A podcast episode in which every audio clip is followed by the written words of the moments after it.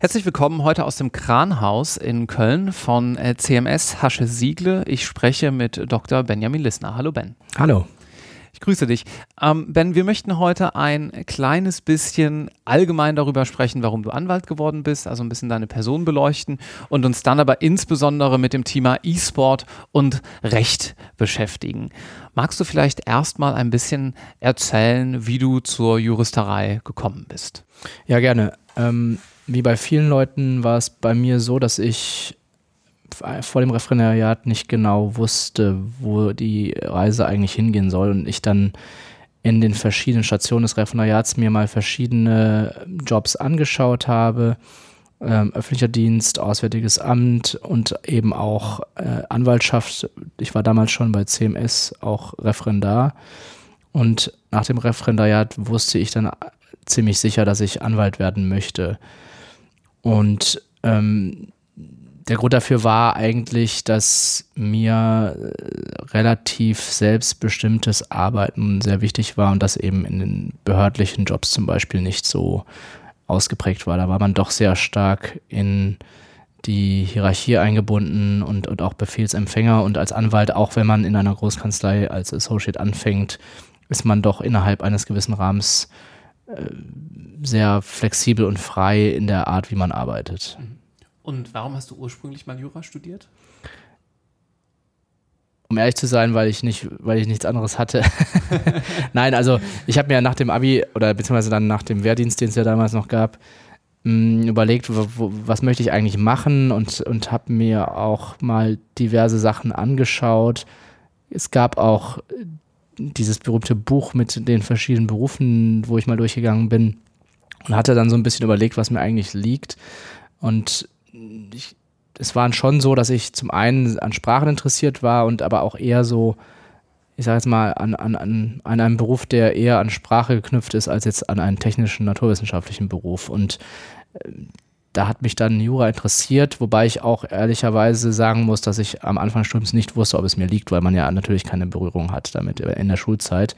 Und ich dann so ein bisschen gesagt habe, ich schaue mal, wie es läuft und es ging dann halt immer weiter und dann irgendwann steht man halt mit dem Examen da. Und ähm, ja, also insofern ähm, war das eine Sache, die sich am Anfang war das so äh, einfach mal ein Ausprobieren und am Ende war es dann, habe ich gemerkt, dass es dann noch das Richtige war. Ja. Dann erstes Examen, Referendariat, dir war klar, du wolltest Anwalt werden.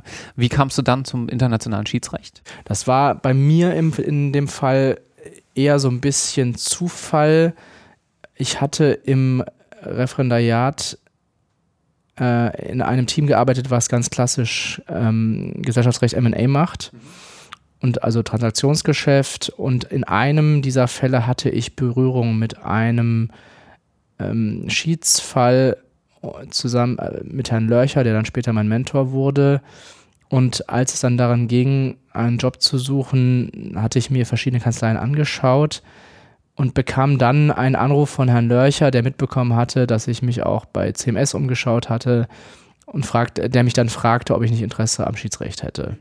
Und ich hatte bis dahin keine besondere Berührung zum Schiedsverfahrensrecht, aber war immer sehr interessiert gewesen an dem klassischen Prozessieren sozusagen. Also, dass man halt auch vor Gericht auftritt, ähm, dass man eben plädieren muss und insofern fand ich das sehr attraktiv und äh, habe das, was den Bereich Schiedsverfahren angeht, dann sozusagen beim Job gelernt nachher. Neulich sagte mal jemand in einer Episode, dass es fast wichtiger sei, in welchem Team man arbeite, als in welcher Kanzlei man arbeitet. Du hast es gerade auch schon indirekt angesprochen, dass du einen Mentor hattest und dich dann wahrscheinlich auch ähm, dort recht wohl gefühlt hast. Würdest du das unterschreiben?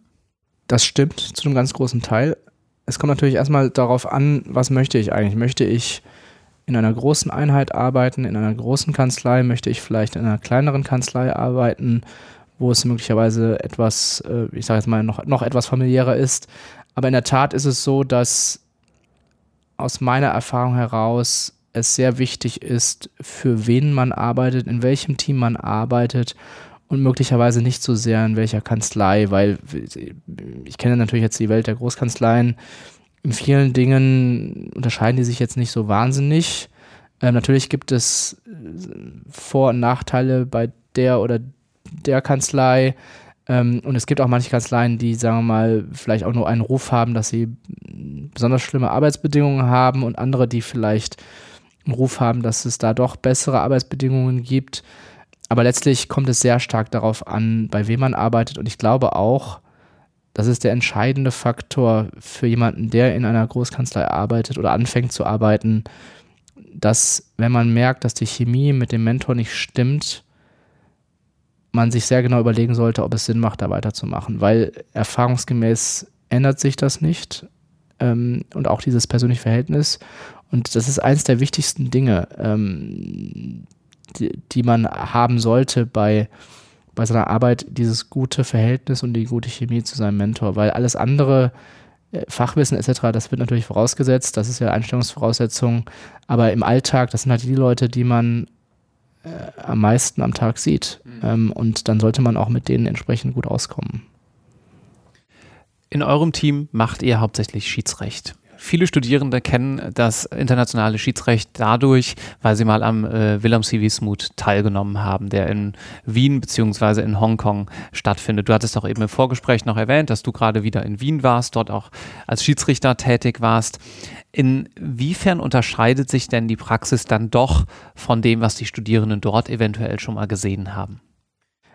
Die Praxis unterscheidet sich dadurch, und das gilt nicht nur für den Mood Court Wettbewerb, sondern vielleicht auch generell von dem, was man so im Studium mitbekommen hat, ähm, dass also was den Mood Court betrifft, ist es natürlich eine sehr künstliche Situation. Man kommt, bekommt einen fertigen Fall vorgesetzt und der Fokus der, des, des Mood Court Wettbewerbs ist ja das Plädieren vor Gericht, also sprich ähm, das Plädoyer der Anwälte.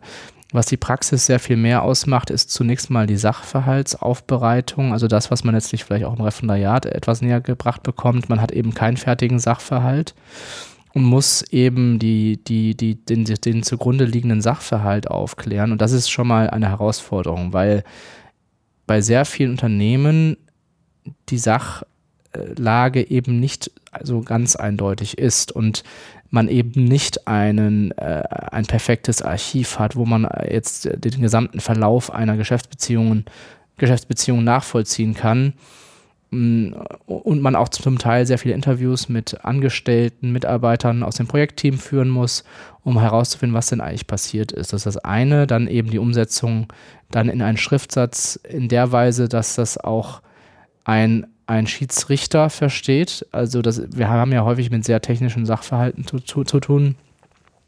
Und ähm, ich sage jetzt mal, sehr viele Techniker leben natürlich auch so ein bisschen in ihrer eigenen Welt. Und wenn die das einem erklären, ist das jetzt für einen normalen Laien jetzt nicht auf den ersten Blick verständlich. Und äh, unsere Arbeit ist es ja eigentlich, diese Übersetzungsarbeit in Anführungszeichen für den Richter zu leisten, dass wir ihm in einfachen Worten erklären, was denn eigentlich passiert ist.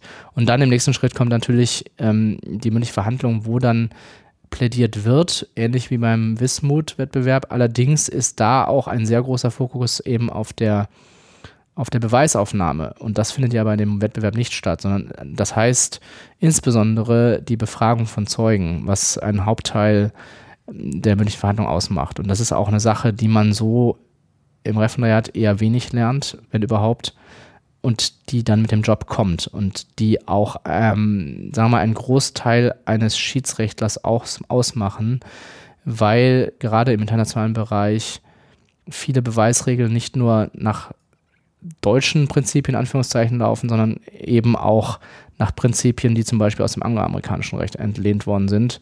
Und das muss man erstmal lernen. Und das lernt man eigentlich nur beim Job. Mhm. Und du hast dir dann irgendwann ähm, einen neuen kleinen Markt, könnte man vielleicht sogar sagen, erschlossen oder zumindest mal ähm, die Fühler ausgestreckt, nämlich der Markt des E-Sports-Rechts sozusagen.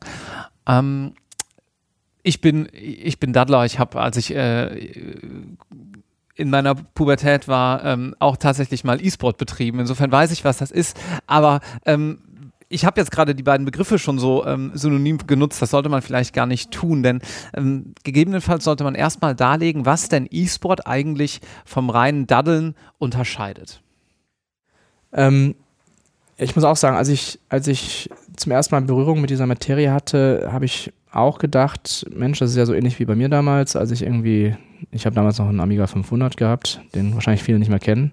Ähm, äh, das ist doch sehr fundamental anders als der professionelle E-Sports-Bereich. Das hat sich sehr stark entwickelt über die letzten Jahre ähm, und es ist ein sehr professioneller Sportbereich. Das heißt, das sind jetzt nicht so die klischeemäßigen äh, 16-jährigen Jungs, die kein Tageslicht sehen und dann so ein bisschen vor sich hin daddeln, sondern in der Tat, das sind Sportler, die deren Beruf es eben ist, auf hohem Niveau ähm, gegen andere Teams diese Spiele zu spielen. Und die, auch der Tagesablauf ist sehr ähnlich dem eines Leistungssportlers. Die haben äh, sehr durchgetaktete Zeitpläne, die, soweit ich weiß, trainieren die jeden Tag mindestens acht Stunden, ähm, machen auch Videoanalysen mit ihren Trainern, schauen an, welche Spielzüge gut gelaufen sind, welche nicht gut gelaufen sind, haben aber natürlich auch Sponsorentermine etc. etc. Und diese zunehmende Professionalisierung führte dazu, dass eben der E-Sports-Bereich auch gesagt hat, wir müssen das Ganze auf eine professionelle rechtliche Ebene stellen. Mm, und zwar unter anderem auch deswegen, weil der Bereich E-Sports immer interessanter geworden ist für Sponsoren aus dem Wirtschaftsleben, ähm, dass eben bestimmte Firmen gesagt haben, wir möchten da gerne als Sponsoren tätig werden, Werbung machen etc. Das machen wir aber nur, wenn wir verlässliche rechtliche Rahmenbedingungen haben. Und der ganze Bereich E-Sports war lange sehr unreguliert. Das lief alles so auf Handschlagbasis ab und die Teams haben sich irgendwie untereinander da verständigt. Das reichte aber irgendwann nicht mehr, weil viele große multinationale Firmen haben bestimmte Standards, die sie anlegen an ihre Werbepartner und die dann sagen, wir müssen da schon sicher sein, dass das alles rechtmäßig ist, was ihr macht und alles irgendwie Hand und Fuß hat. Und das war der Hintergrund, wie wir da eigentlich hingekommen sind. Mm.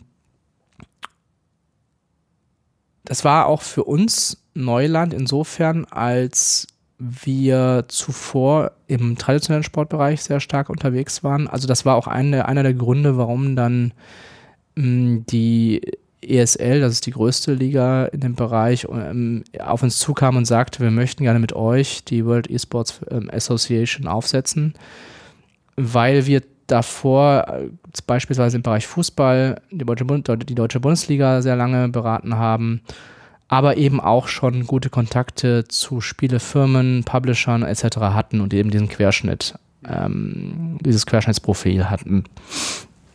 Wie würdest du den Markt denn jetzt heute beschreiben, wenn du sagst, er ist gewachsen? Ähm, wer sind denn heute die größten Player sozusagen? Also man muss sagen, dass wenn man das, hier, das sich jetzt weltweit anschaut, es immer noch so, ähm, in gewissem Maße zersplittert ist. Es gibt, ähm, was wahrscheinlich vielen bekannt ist, einen sehr starken Markt in Asien, der aber, äh, sagen wir mal, relativ in sich geschlossen ist. Also die Asiaten spielen sehr unter sich in ihrer eigenen, in den verschiedenen eigenen Ligen und ähnliches gilt auch für die USA beispielsweise. Und das gleiche galt dann auch eben für Europa, wobei eben die World Esports Association sich dann zum Ziel gesetzt hatte, das Ganze ein wenig zu konsolidieren was auch insofern funktioniert hat, als beispielsweise amerikanische äh, Teams, aber eben auch zum Beispiel Teams aus Russland ähm, und auch Asien Teil dieser World Esports Association geworden sind. Allerdings ist es noch nicht sozusagen, hat es noch nicht die Stellung wie jetzt eine Organisation wie die UEFA oder die FIFA, äh, dass da alle unter einem Dach sind, sondern es gibt immer noch andere Associations, die daneben bestehen. Soweit ich aber weiß, ist jetzt der, die World Esports Association der erste Versuch, sozusagen das Ganze mal auf etwas größere Beine zu stellen. Und es ist auch offen ähm, für alle Teams weltweit, dem, dem beizutreten. Und ähm, die Association ist auch über die letzten Jahre sehr stark gewachsen. Und welche typischen juristischen Problemstellungen ergeben sich dann in der täglichen Arbeit? Das war auch für uns ganz, ein ganz interessanter Lernprozess, weil wir dann festgestellt haben, dass sich sehr ähnliche Problemstellungen äh, ergeben wie in anderen Sportarten. Das fängt an ähm, bei Transferregelungen, äh, die es vorher nicht so äh, ausziseliert gab. Mittlerweile ist es auch dort zum Beispiel so, dass es Transferfenster gibt, innerhalb derer Spieler gewechseln dürfen. Das war vorher alles etwas unreguliert, was häufig zu Streitigkeiten führte. Ähm, dann Anti-Doping-Regelungen. Das war auch für uns am Anfang etwas überraschend, aber es, gibt in der, es gab in der Tat einige Dopingfälle in dem Bereich. Ähm, es gab Spieler, die hatten sich aufgeputscht mit Kokain, ähm, damit sie länger durchhalten beim Spielen. Es gab andere, die haben zum Beispiel Valium genommen, damit sie nicht so aufgeregt sind, wenn sie in die großen Arenen kommen und sozusagen ruhiger an der Maus sind. Ähm, und mittlerweile ist es so, dass die Spieler von der World Esports Association von der WADA getestet werden nach jedem Spiel. Und also ähnlich wie in Sport an, dass dann da eben Stichproben genommen werden.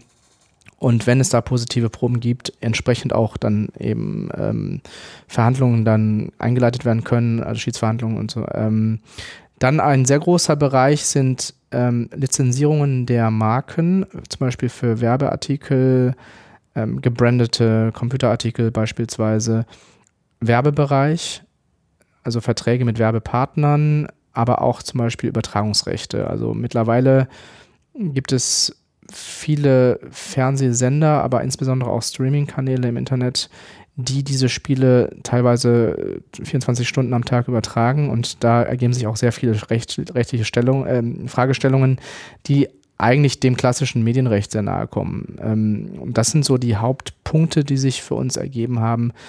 Insbesondere also diese ganzen rechtlichen Beziehungen auch zu externen Partnern, die dann eben in welcher Funktion auch immer in dem Bereich E-Sports auch dann tätig werden.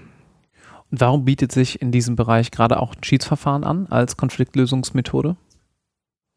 Die E-Sports-Teams kamen damals recht früh auf uns zu und haben gesagt, wir möchten ein in sich geschlossenes System, um Streitigkeiten beizulegen, um auch entsprechend die Spezialisten möglicherweise auch anzuziehen, die sich mit den Fragestellungen auskennen, die sich da in dem Bereich ergeben und auch um bei den Teams eine höhere Akzeptanz zu erreichen. Wir haben Teams, wie gesagt, aus allen Regionen der Welt und wenn diese Teams jetzt auf einmal vor ein Gericht in, einer, in, in einem Staat ihre Streitigkeiten ausfechten sollen, die, sie nicht kennen, wo sie das Gericht nicht kennen, die, die rechtlichen Regelungen nicht, führt das zu großer Skepsis. Aber wenn man jetzt den Teams ein sozusagen übernationales System vorsetzt, einer Streitbeilegung, also eben diese dedizierten Schiedsverfahrensregeln für diese World Esports Association, dann hat das eine sehr viel größere Akzeptanz für die Teams. Und sie wissen halt, wenn sie der Association beitreten, treten sie sozusagen auch diesem Schiedsgerichtshof bei, den wir da installiert haben. Und das ist, das, das ist eigentlich ein ähnliches System wie im klassischen Sportbereich mit dem ähm, Court for Arbitration in Sports in Lausanne, dem CAS. Ähm, und das war eine ähnliche Idee, dass man da eben diesen, diesen Schiedsgerichtshof installiert, der kein stehender Schiedsgerichtshof ist, sondern zurzeit noch auf Ad-Hoc-Basis eingerichtet wird, ähm, um eben die Akzeptanz zu erhöhen bei den Teams. Jetzt hattest du äh, die, man könnte wahrscheinlich sagen, glückliche Situation, dass du die Schiedsregeln zu sehr, zu sehr großen Teilen mitbestimmen, mitschreiben konntest. Ja. Was musste denn in den Schiedsregeln drinstehen oder was steht denn heute drin, was gerade die Besonderheiten des E-Sports-Rechts oder des E-Sports als Markt auch abbildet? Ich glaube, wenn man sich die Schiedsverfahrensregeln anschaut, sind die gar nicht so unterschiedlich von traditionellen Schiedsverfahrensregeln, weil eine der Hauptbitten oder, oder Anforderungen der Teams war, dass man die, die Regeln möglichst flexibel hält. Also man sollte nicht alles bis ins Letzte irgendwie definieren oder regulieren, sondern man, man wollte eigentlich, dass den Parteien, wenn es zum Streit kommt, relativ viel Flexibilität eingeräumt wird. Ein Punkt, der den Teams wichtig war und der auch Eingang gefunden hat in die Regeln, war, dass man dem Schiedsgericht im, dann im konkreten Streitfall die Handhabe gibt, möglichst viel ähm, mobil zu machen, sprich, dass man sich jetzt nicht in Persona treffen muss irgendwo, ähm, sondern dass man möglichst viel möglicherweise auch online regeln kann, sprich, dass man Schriftsätze online einreichen kann und auch, dass man die mündliche Verhandlung nicht persönlich, sondern auch über Videokonferenz, Skype oder was auch immer durchführen kann. Und das haben wir äh, berücksichtigt bei den Regeln mit einer Regelung, dass das Schiedsgericht in jeder Lage des Verfahrens doch prüfen soll, ob solche Mittel wie eben zum Beispiel Videokonferenz hier Sinn machen, ähm, um das den Teams zu erleichtern. Wenn ich eben ein Team in, was weiß ich, Hongkong sitzen habe und eins in den USA, dann möchten diese nicht unbedingt, äh, was weiß ich, in, beispielsweise in die Schweiz reisen, um dann dort ähm, die mündliche Verhandlung durchzuführen, sondern die möchten das gerne äh, über Skype oder was auch immer da zur Verfügung steht, machen.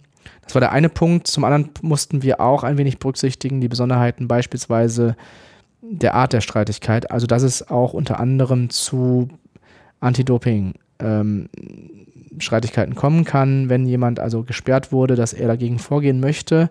Und das wird ja dann ein Spieler sein und nicht ein Team und dass man diesem Spieler auch den Zugang erleichtert, insofern, als dass man beispielsweise jetzt die Kosten dafür nicht so hoch setzt, dass ein Spieler sagt, oh, das ist mir aber zu teuer. Das musste man alles berücksichtigen. Das ist aber auch ähnlich wie im traditionellen Sportbereich, dass also das Verfahren für einen einzelnen Spieler deutlich günstiger ist als jetzt beispielsweise für ein multinationales Unternehmen, was eine Streitigkeit führt mit, gegen die Association wegen eines Werbevertrags. Das ist dann natürlich ein Unterschied. Ähm, was auch eine Besonderheit ist, was in den letzten Jahren auch bei, bei anderen Schiedsinstitutionen aufgekommen ist, ist das System des Emergency Arbitrators. Das haben wir hier auch eingeführt. Was heißt das? Das heißt, dass die Teams äh, oder generell der, die Nutzer die, dieser Arbitration-Regeln, wenn es darauf ankommt, einstweiligen Rechtsschutz beantragen können ähm, bei einem sogenannten Emergency Arbitrator. Das macht vor allen Dingen dann Sinn, wenn ich also vielleicht muss man dazu sagen, dass man parallel bleibt einem auch die Möglichkeit offen, zum staatlichen Gericht zu gehen und beispielsweise eine einstweilige Verfügung zu beantragen. Das ist aber möglicherweise in einem Staat, wo das Rechtssystem nicht so gut ausgeprägt ist, nicht so effektiv. Und da, deswegen wollten wir auch den Teams hier die Möglichkeit geben, eben zu einem Emergency Arbitrator zu gehen und zu sagen, hier, wir haben eine Streitigkeit, die ist sehr dringend, das muss sofort gelöst werden innerhalb von beispielsweise drei, vier Tagen dass er eben auch in der Lage ist, äh, eine einstweilige Verfügung zu erlassen. Und für dieses System hatten wir damals in eine, eine Liste zusammengestellt von erfahrenen Schiedsrechtlern, die auf der ganzen Welt verstreut sind, die aber eben auch das nötige Know-how haben für Streitigkeiten, die explizit in diesem Bereich aufkommen können. Und ähm, diese äh, Schiedsrechtler haben sich dann bereit erklärt, als, als Emergency Arbitrator zu fungieren. Die stehen auf der Liste. Die Liste ist nicht öffentlich, aus dem Grund einfach, damit ähm, die Streitparteien nachher möglicherweise nicht beeinflussen können, wen sie da bekommen. Und auch das Auswahlsystem sozusagen die Frage, wen bekomme ich als Emergency Arbitrator, ist so ausgestaltet, dass das eben nicht äh, manipuliert werden kann durch die Parteien, sondern es ist letztlich ein rollierendes System unter Erwägung von bestimmten, äh, von, von den Regionen, die in dem Streit betroffen sind, äh, um auszuschließen, dass die Parteien wissen, aha, wenn ich jetzt irgendwie meinen Fall einreiche, dann bekomme ich den und den. Lass uns zum Abschluss nochmal kurz auf das gesellschaftliche Standing des E-Sports eingehen. Wir haben da gerade mehrere Phänomene. Wir haben zum einen das, was man selber sehen kann. Wenn man Twitch aufruft ähm, und sein Spiel der Wahl nimmt, dann sieht man, wie dort junge Profisportler in riesengroßen Arenen um Preisgelder bis in den siebenstelligen Bereich spielen als Team. Wenn man auf der anderen Seite jetzt neulich ähm, hat relativ Wellen gemacht in dem Bereich, so eine Netflix-Doku gehabt, wo ein Besitzer von, ich meine, es wäre ein Basketballverein gewesen, gesagt hat, ich werfe mal 50 Millionen auf ein E-Sports-Team und die werden mit einem Private Jet um die Welt geflogen.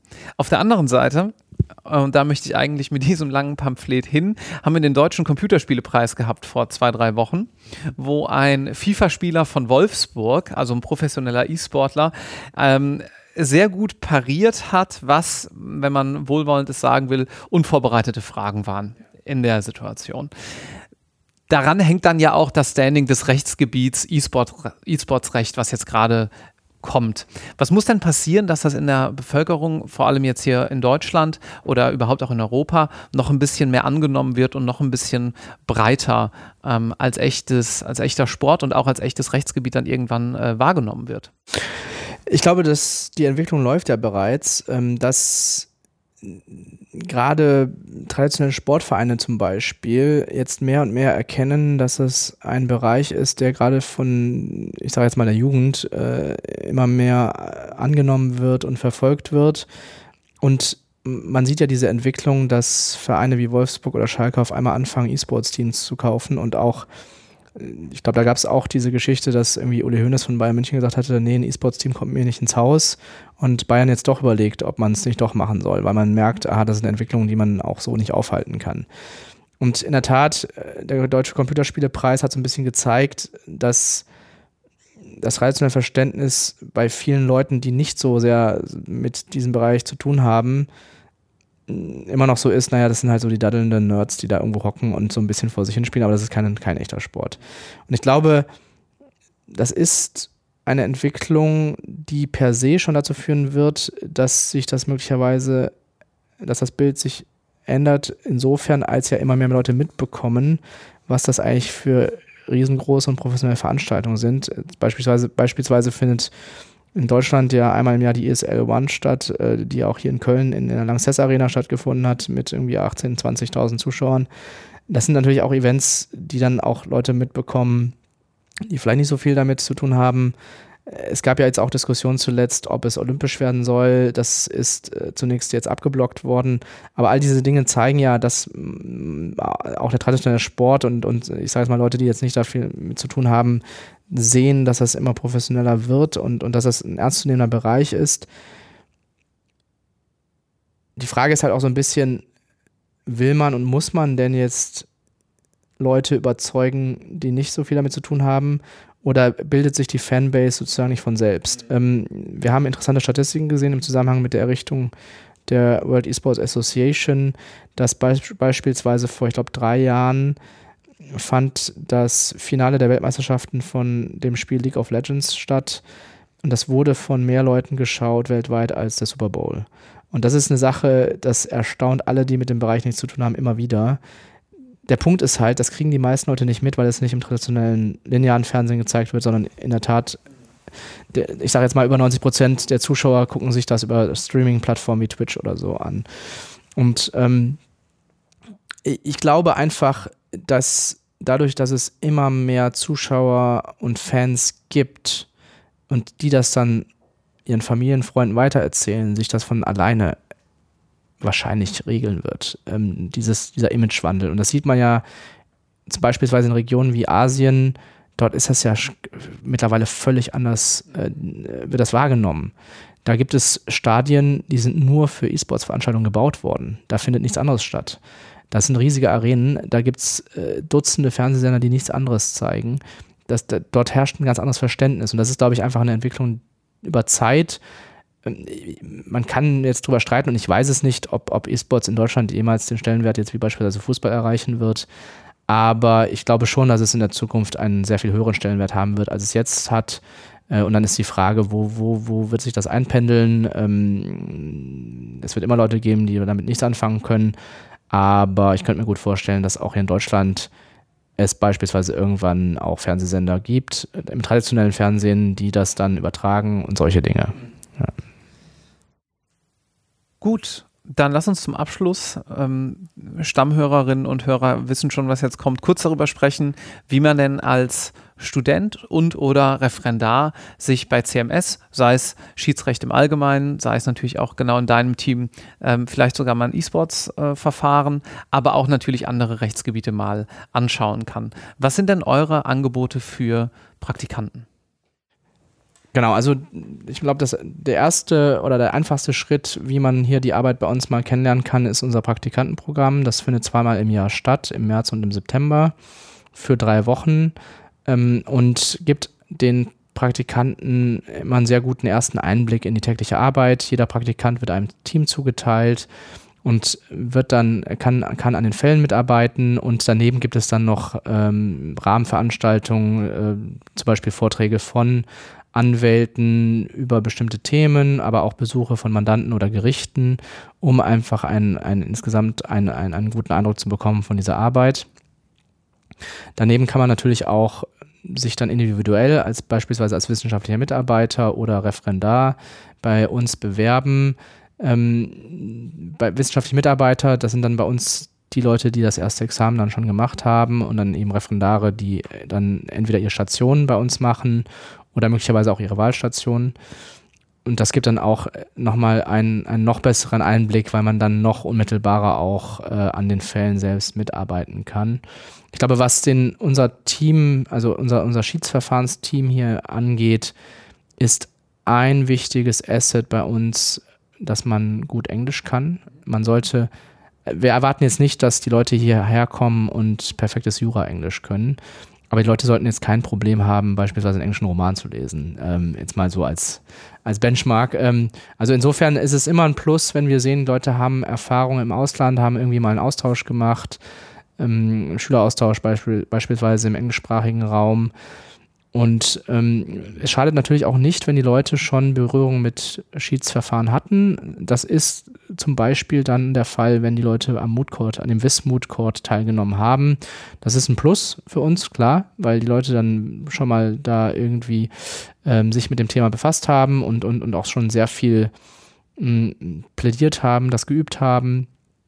Aber das ist jetzt kein Muss. Also insofern ähm, kann man da sehr gut bei uns reinschnuppern wie gesagt, also Englisch ist bei uns schon wichtig, weil bei uns im Team mindestens 50 Prozent der Fälle ähm, einen englischen Bezug, also englischsprachigen Bezug haben. Sei es, dass wir mit dem Mandanten in Englisch kommunizieren oder sogar das Verfahren insgesamt in Englisch geführt wird. Dann danke ich dir sehr herzlich für die sehr interessanten Einblicke und danke auch. wünsche dir weiterhin viel Erfolg. Vielen Dank.